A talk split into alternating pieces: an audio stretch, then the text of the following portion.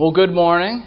Hope y'all are having a good Sunday. And uh, this is going to be the second part to what I did last week. A couple of you were in here, so we'll try and do a little bit of a review. But we're just looking at Paul's message to us in Thessalonians, kind of a over you know 30,000 foot view through First and Second Thessalonians, and getting a sense of what the heart of Paul's message to that church is and what it is for us today. So uh, let's start by praying. The Lord be with you. Almighty God, the fountain of all wisdom, who knowest our necessities before we ask and our ignorance in asking, we beseech Thee to have compassion upon our infirmities, and those things which for our unworthiness we dare not, and for our blindness we cannot ask vouchsafe to give us for the worthiness of thy Son, Jesus Christ our Lord. Amen. So, when I was a young Christian, about 20 years ago, I became a Christian in high school, and I became fascinated with the idea of Jesus' return. I heard this is going to happen and this is going to change everything and it's going to be glorious. And, you know, so like others, when the Left Behind books and series came out, I was intrigued. What is all this about, and what does this mean? Um, and so, I think it's a popular conception, isn't it, that you can ask anybody on the street probably something about what do you know about Christianity? I mean, they'll they'll say, "Oh, there was this guy Jesus, and I guess he's coming back." You know, that's pretty even in popular culture that idea. Um, even in recent TV shows and movies, there's this post-apocalyptic scene setting uh, where I mean that's where all these zombie shows and things are in some ways getting their cue. Like, what will it be like when chaos kind of is unleashed in the earth? Um, and that's what, of course, a lot of dispensational teaching about before the Lord returns, things are going to get really crazy. And that can be fantastical. Um, but, you know, all of us as whether, whether you're a new Christian, whether you've been around the church for a while, you've certainly heard this idea. Jesus is coming back. Well, the church at Thessalonica, they heard Jesus coming back, and Paul gave them that message with a great sense of urgency. You know, as though this is an imminent thing. And they took that to heart. and so they really got despondent and discouraged when some of them had died had fallen asleep, in Paul's language. And they were wondering, well, what does this mean? I thought Jesus was going to come back, the Lord was going to return.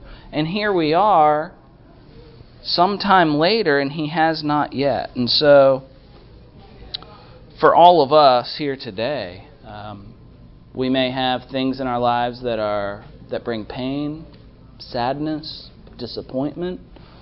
There may be things we're looking forward to.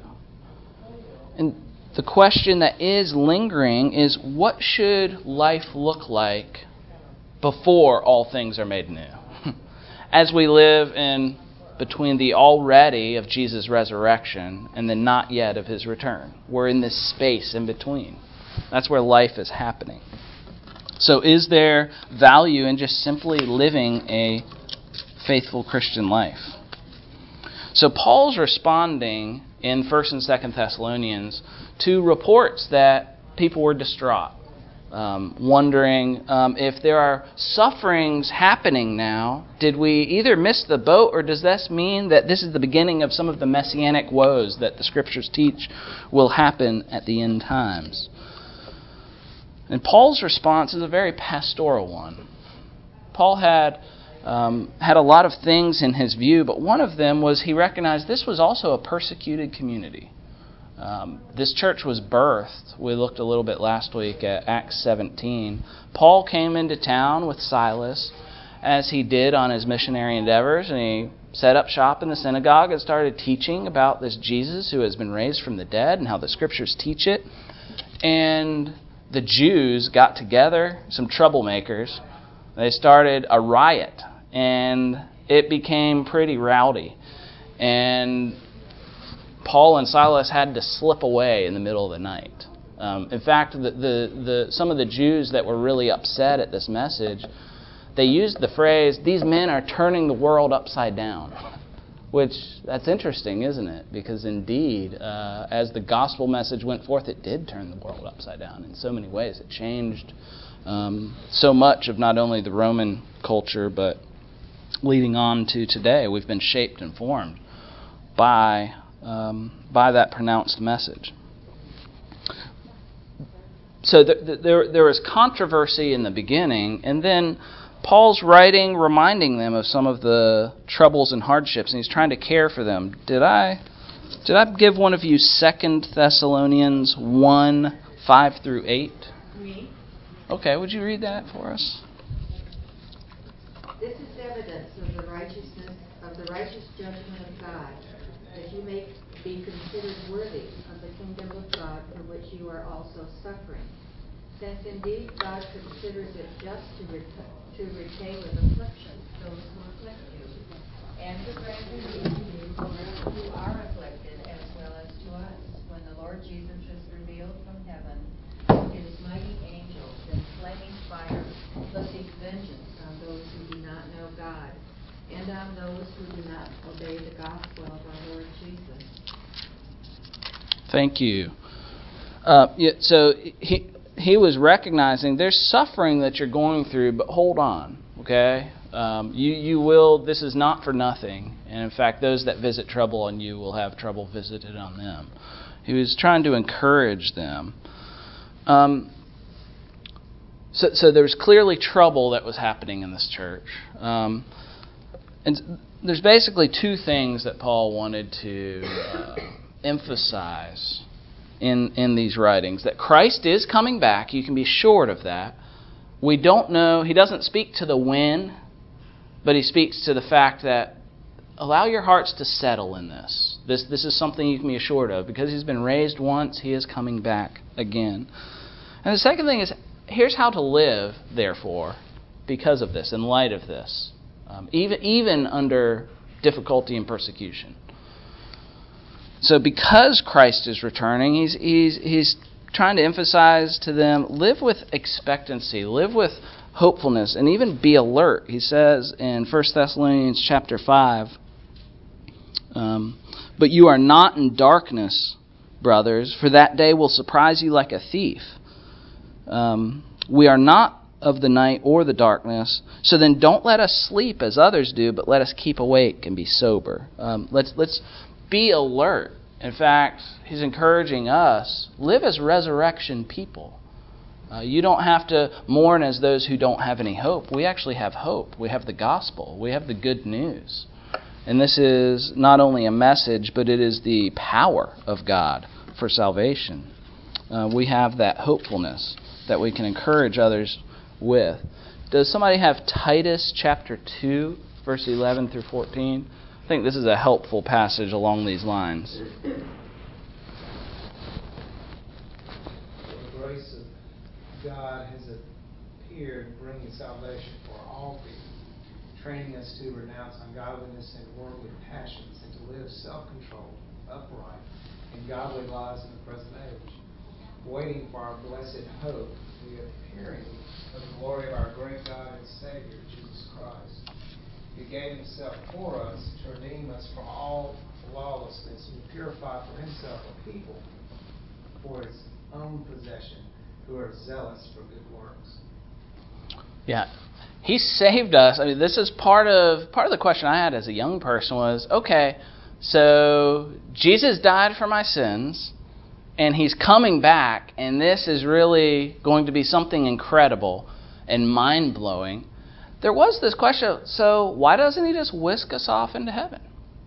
Once you're saved, why doesn't he take us to be with him? Why does he leave us in this place where sin and disappointment and pain and futility reigns? why doesn't he just make it all better right now, you know? And it's because he's designed us to be people of hope, people of resurrection. He's designed us to live in such a way that we return to what we were created to be how we were created to, to live. Um, and so there's this emphasis on hey, stay alert. live your life in such a way that not only for your own sake, for encouraging of one another in your faith, but also so that outsiders can see that you are my holy possession. You are a holy priesthood. You, you belong to me. Uh, you belong to God. And that, that, that ought to help encourage you and me as we go through the doldrums of the day to day, of the mundane, the boring, um, the difficult, even. Um, he said, Paul says in several places to the Thessalonians, encourage one another with these words. It's meant to be an encouragement. It's not meant to be a weight. Uh, you know, put some extra stones in your backpack here. It's not meant to weigh you down and burden you. It's meant to free you, to be free to live more into who God's designed you to be. And in this, at the very beginning of his letter, 1 Thessalonians, he says in verse 3 of chapter 1, verse 3 Remembering before our God and Father your work of faith and labor of love and steadfastness of hope in our Lord Jesus Christ. He's talking about faith, hope, and love. You find that those three phrases often used in Paul's letters to different churches faith, hope, and love. And it's interesting that he connects faith, hope, and love here to the Thessalonians to work, labor, and endurance, steadfastness. So the hope is really steadfast, your work of faith and your labor of love. He several times in, to the Thessalonians, he appears to be addressing a problem that some of them had said, well, the Lord's coming back, so I'm just going to kick back, you know, and just enjoy it. You know, I'm just going to relax. I'm waiting for the fireworks show to begin. You know, I'm, when's this going to happen? So they they weren't they didn't seem to be diligent about going about doing the things God created us to do. One of which is work. You know, we tend to in our culture look at work as man, we can't wait for our retirement, right? Like, I mean, I'm ready to get out of there and just enjoy life. We were actually created to work. We were created, Adam and Eve were created to till the Garden of Eden. That was their job. That was what they were to do, and that was before the fall. It's just when sin entered the picture, futility and sweat and the blood and pain of what it means to work has has um, brought futility to us. So Paul's addressing the Thessalonians, saying, "Hey, let's let's return to work." In fact, does anybody have the First Thessalonians four eleven and twelve? Read that for us. Make it your ambition to lead a quiet life, to mind your own business, and to work with your hands, just as we told you, so that your daily life may win the respect of outsiders, and so that you will not be dependent on anybody. Yeah, it, apparently there were some moochers, you know, who thought, "Hey, you know, I don't have to work anymore. Jesus is coming back. I don't know if y'all remember when the Harold Camping, I, I guess he's had several prophecies that the world's going to end and Jesus is going to come back. He's a radio Bible teacher. Um, several years ago, I think it was 2012, you know, they he and his followers announced Jesus is coming back. It was like May 18th or something, 2012. And they, they, they put up billboards, they had advertisements, they got a lot of people's attention. It became a thing. And I remember hearing stories, you know, of course, May 18th, 2012 came and went. And I remember hearing on NPR a guy who was a truck driver or something, but he had uh, taken, he and his wife took all their life savings and spent it and drove across the country from New York to Arizona because they wanted to be at the Grand Canyon and see it one time before the Lord came back. You know, like they they they put everything they had into this idea of Jesus coming back. And you know, it's really a sad a sad thing. I mean, part of me is going, how how much more glorious is the renewed heavens and earth going to be than the Grand Canyon? Like, you're not really going to care that you saw it in this life. If Jesus is coming back, all things are going to be made new and wonderful and amazing. I don't think you're going to regret. But, um, you know, I think the Thessalonians, some of them had this issue where they thought, well, Jesus is coming back, we can just kick it for a while and we don't need to work. But Paul's saying, no, return to the things that put your hands to to good, diligent work. This is good for you, and also it will gain the respect of outsiders. You know, it, it's not good if the Christian community is viewed as lazy, is viewed as not contributing to the good of society. Um, and this was in an age when Christians were the vast minority. They were an oppressed community. Um, they had to win the respect of those um, in power and leadership in the uh, Roman world. Um, it wasn't just given to them. And we live in a time when a lot of times political influence and money and prestige often are wedded with you know even in Birmingham that's a real danger isn't it like you know you can become part of a church just to network and it doesn't really it's not because your faith draws you there necessarily but it's a savvy political move businesses advertise themselves here as Christian you know putting a, a fish on the side of your work truck or something, thinking that's going to help me get business. Um, that was not the case. The, these people were being mocked and ridiculed for their faith. Um, that they they lived as outsiders in a sense in their own community. And Paul's saying, hey, you can earn their respect by being diligent and contributing to the good of the place that you live. Does somebody have the Second Thessalonians 3 6 through 12 passage? Did I hand that one out? Uh, yes. Okay. Uh, now we command you, brothers, in the name of our Lord Jesus Christ, that you keep away from any brother who is walking in idleness and not in accord with the tradition that you received from us. For you yourselves know how you ought to imitate us, because we were not idle when we were with you, nor did we eat anyone's bread without paying for it. But with toil and labor we worked night and day that we might not be a burden to any of you. It was not because we do not have that right, but to give you in ourselves an example to imitate. For even when we were with you, we would give you this command. If anyone is not willing to work, let him not eat. For we hear that some among you walk in idleness, not busy at work, but busy bodies. Now such persons we command and encourage in the Lord Jesus Christ to do their work quietly and to earn their own living. Yeah, I mean that's that's a instructive paragraph um, for people seeking to live faithfully to um, to the example that Paul said he gave them. He said, "Be an imitator of." When we were with you, we didn't we didn't require we didn't sit back and go you guys have to feed us paul a t- he had a tent making ministry you know i mean he went around um, preaching and teaching but he he wasn't dependent on he didn't want anybody to accuse him of just riding the coattails of the community that he was in um, he wanted he wanted to earn their respect and he's encouraging them to do the same in this in this community hey i know jesus has not yet returned but be, be about the Master's work while you're here. Put your hands to things that He has called you to do. And He's talking about normal vocations there. I mean, He's talking about vocations some of you have. Whether you're in insurance or banking or, um, you know, lawn service, whatever you do, um, Paul says in another place, do it all to the glory of God. It's an, it's an encouragement that the, the occupations and careers God gives us are, are for good use.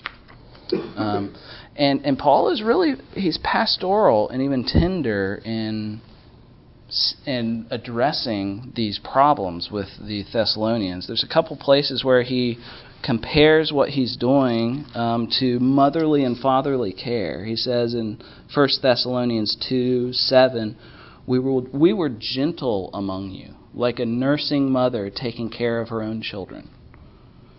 And then he says, um, in chapter 2, verse 11. For you know how, like a father with his children, we exhorted each of you to, and encouraged you and charged you to walk in a manner worthy of God, who calls you into his own kingdom and glory. Both the tenderness of a mother and the strength and, and um, encouragement of a father. Um, he's seeking to call them and propel them and nurture them towards owning their faith in such a way that they live out to the purposes for which God has saved them. Um, and and then he says, he speaks with such beaming pride about them. Does anybody have the 1 Thessalonians 3, verses 6 through 10 passage? But now that Timothy has come to us from you and has brought us the good news of your faith and love, and reported that you always remember us kindly and long to see us as we long to see you. For this reason, brothers, in all our distress and affliction, we have been comforted about you through your faith. For now we live if you are standing fast in the Lord.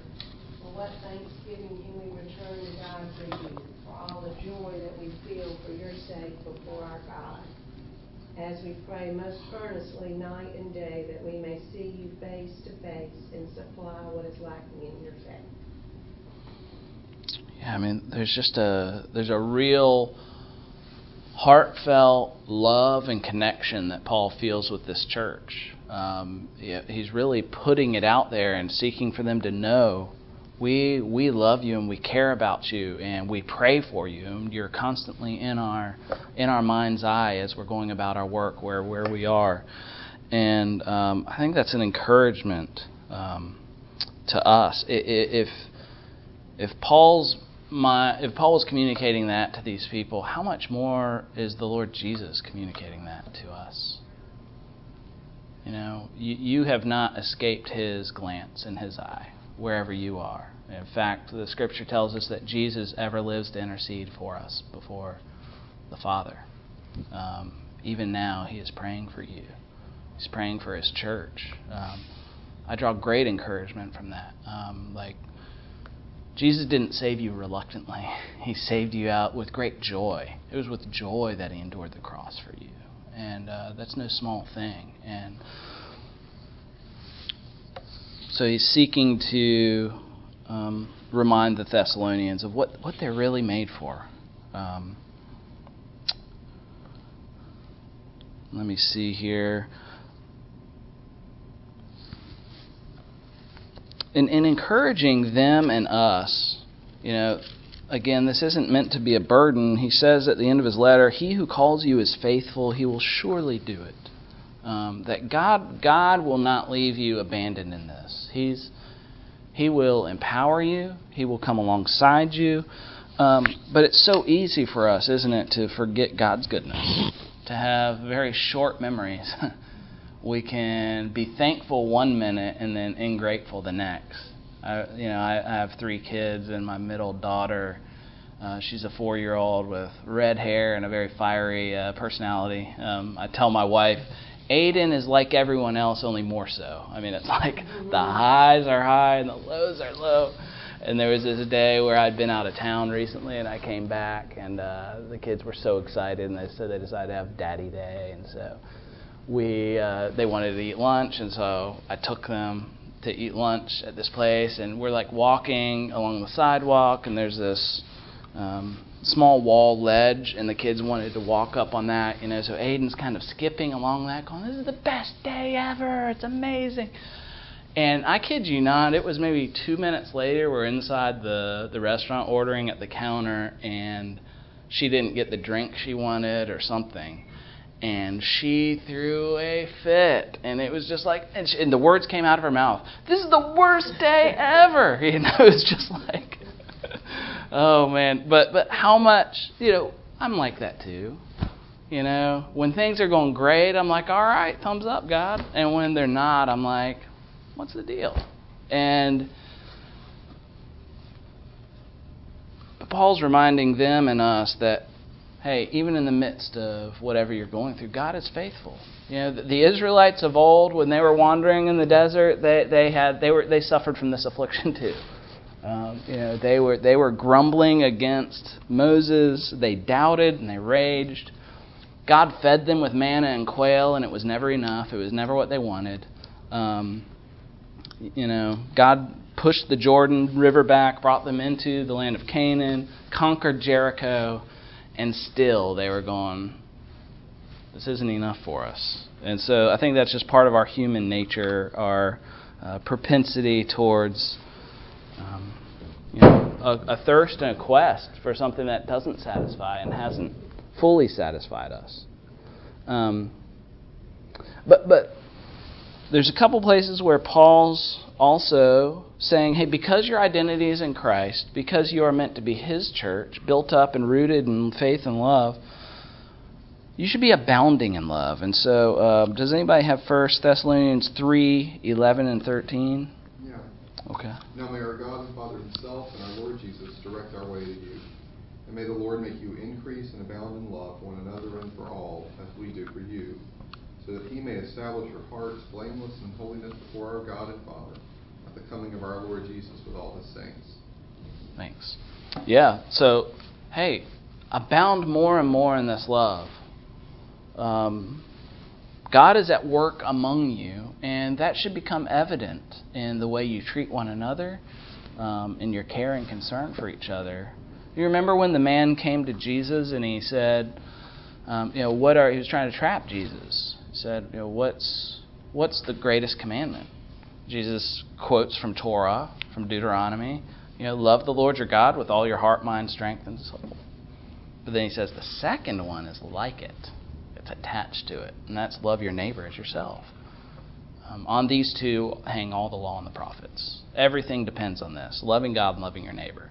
And we tend to separate those out in our Christian world today. We tend to think, well, you know, become really pious and holy in, you know, by yourself with your Bible and love God.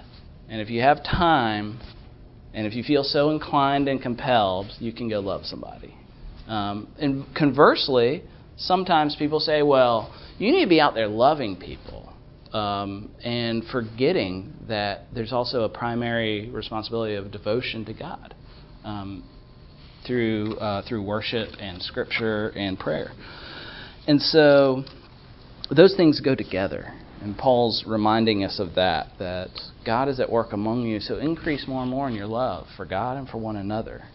And, and loving Him and loving each other is going to um, it's going to be out of a sense of loyalty to Christ, out of wanting to be faithful to Him.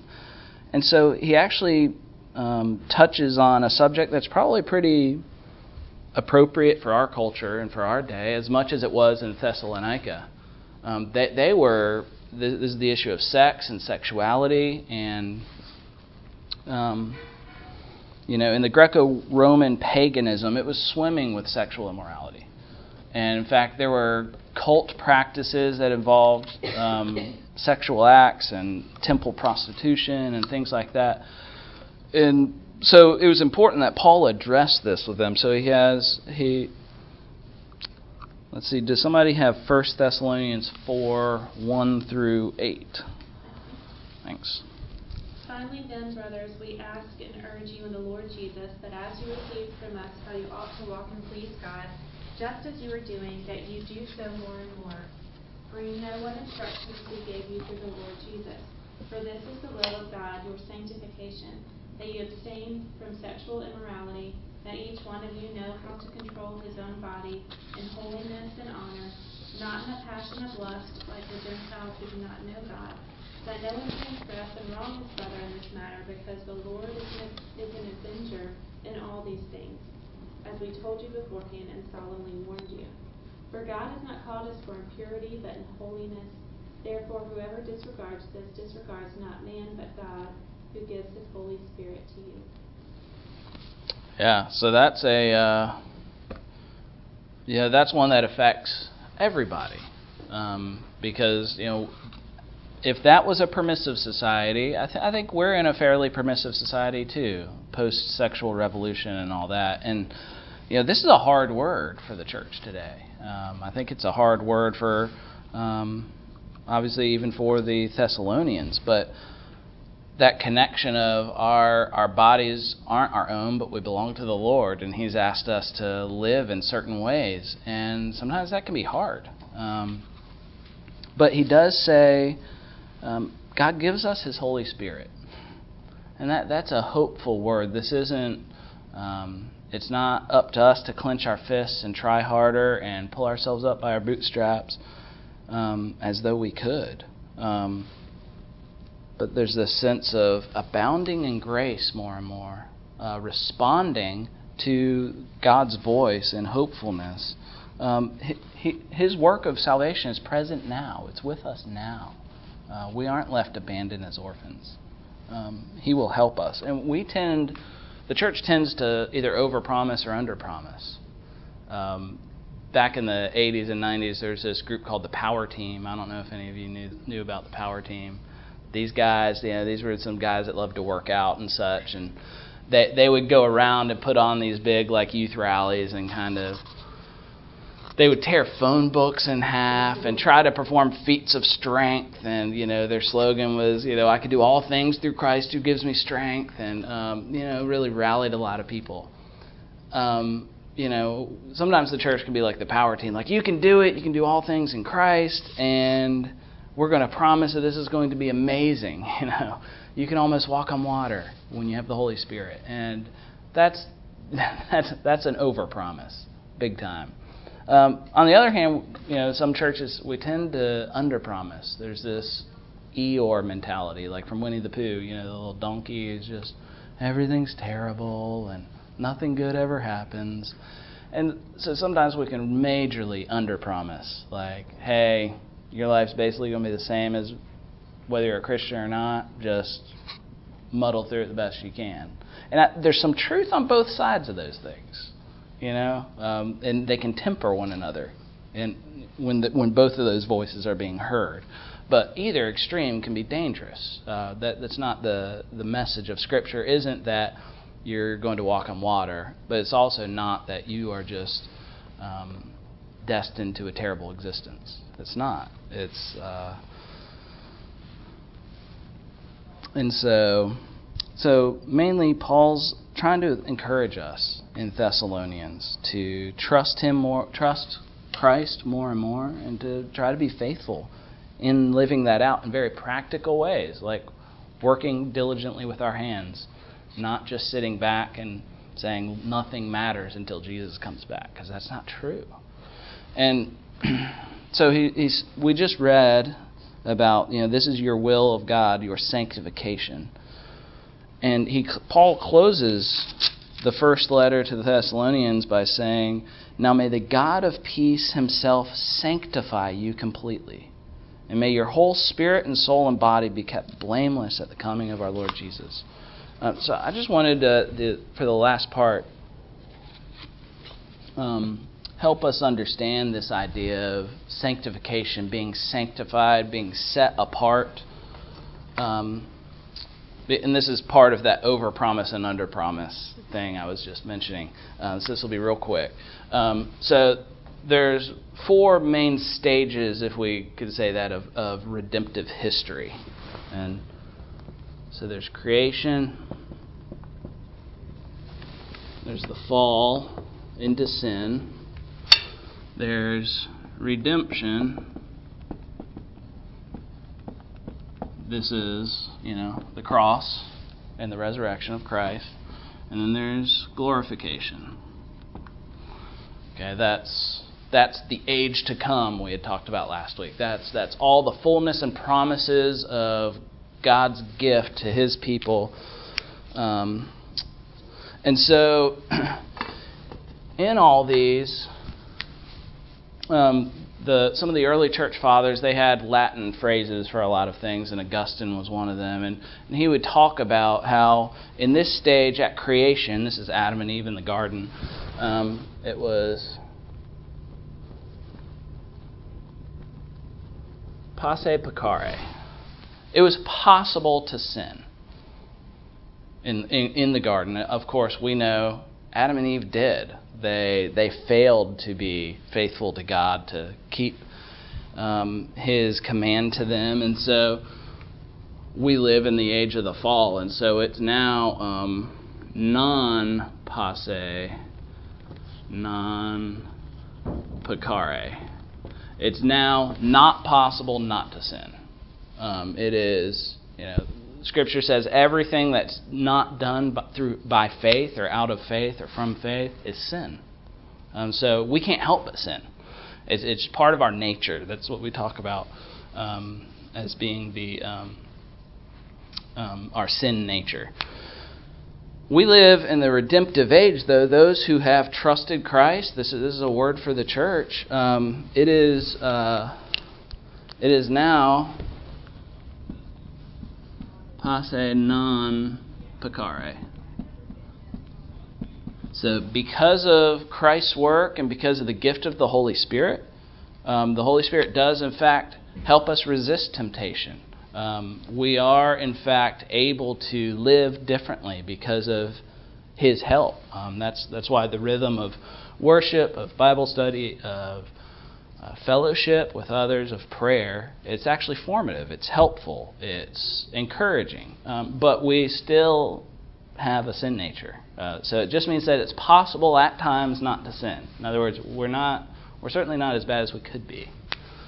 And and then you know in in glory it is. Can anybody guess?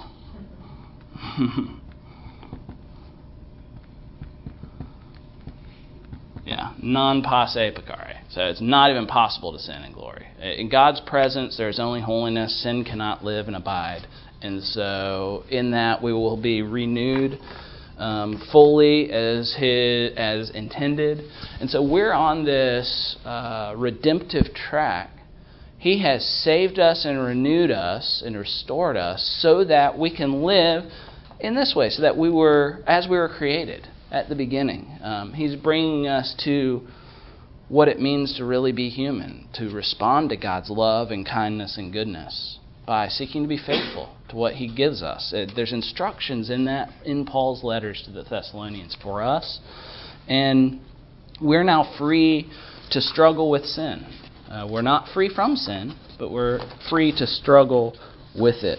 And He is faithful to do it. I just want to close with the first paragraph from Paul's letter. Um, just listen to this and hear God's uh, promise to you, but also his, his, prompting and encouragement on how to live. Um, remembering before our God and Father your work of faith and labor of love and steadfastness of hope in our Lord Jesus Christ. For we know, brothers and sisters loved by God, that He has chosen you, because our gospel came to you not only in word, but also in power and in the Holy Spirit with full conviction. You know what kind of men we proved to be among you for your sake.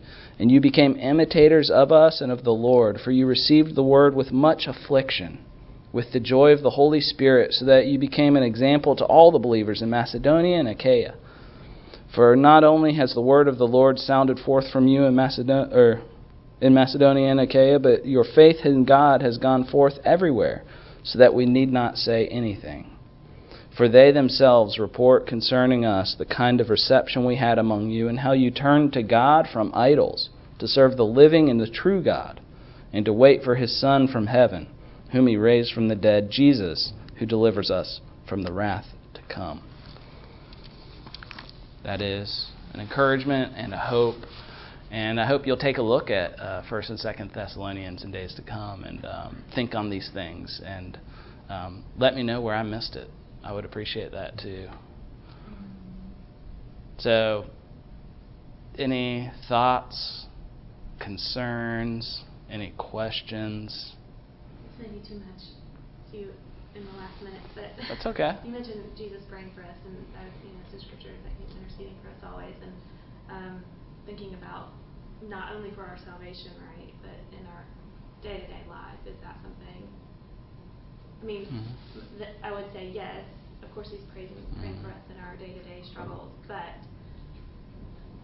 is that right? Mm-hmm. is that right, or is He just? I mean, is it it's hard to believe, isn't it? Right. Yeah. It's hard to like the does he care about when I stub my toe or right. when I had a bad day at work or when my kids won't behave or yeah, like is he concerned about those little things or is it yeah. just the state of my soul? Right. Yeah, I, I think that's where um, yeah, I think there's always just going to be a tension for us with that. But I mean, you know, Jesus when he's addressing in the Sermon on the Mount um, in Matthew, it's either five or six, and he's talking about their, you know, don't be anxious about anything. Um, you know, if he dresses the lilies of the field, how much more is he going to provide for you? If he feeds the birds of the air, how much more is he going to make sure that you're well fed. And I think there is this even minute concern. He says the hairs on our head is numbered. Man, he knows us in such an intimate way. I think it's beyond, you know, like a, um, you know, another notch on his salvation belt. I think it's more than that. I think it's really, it's real care. And I, yeah, I, th- I think we're just prone to to wonder and doubt and go, where are you, God, when I really need you? You know, especially when you're undergoing persecution or difficulty or needing something to change or longing for something to be different. And waiting is so hard. But how much more? I mean, I, I, I think I always think if I desire something that's good, how much more does God desire that for me? Like, it has to be true that He wants good for me more than I do because Yeah. I don't know what's good for me. One, usually, you know, I don't know in, in in a pure sense what's good for me. I know what I want, but how much more does God want my welfare to be? Sorry, I, I know that's not Yeah. totally helpful. Yeah. But I, that is a scripture that I'll go to occasionally and just rem- remember. Okay, He takes care of all these animals. How much more does He care about me? So, yeah. Well, I know it's time to run, and uh, thanks a lot for your time, and uh, look forward to being with you again.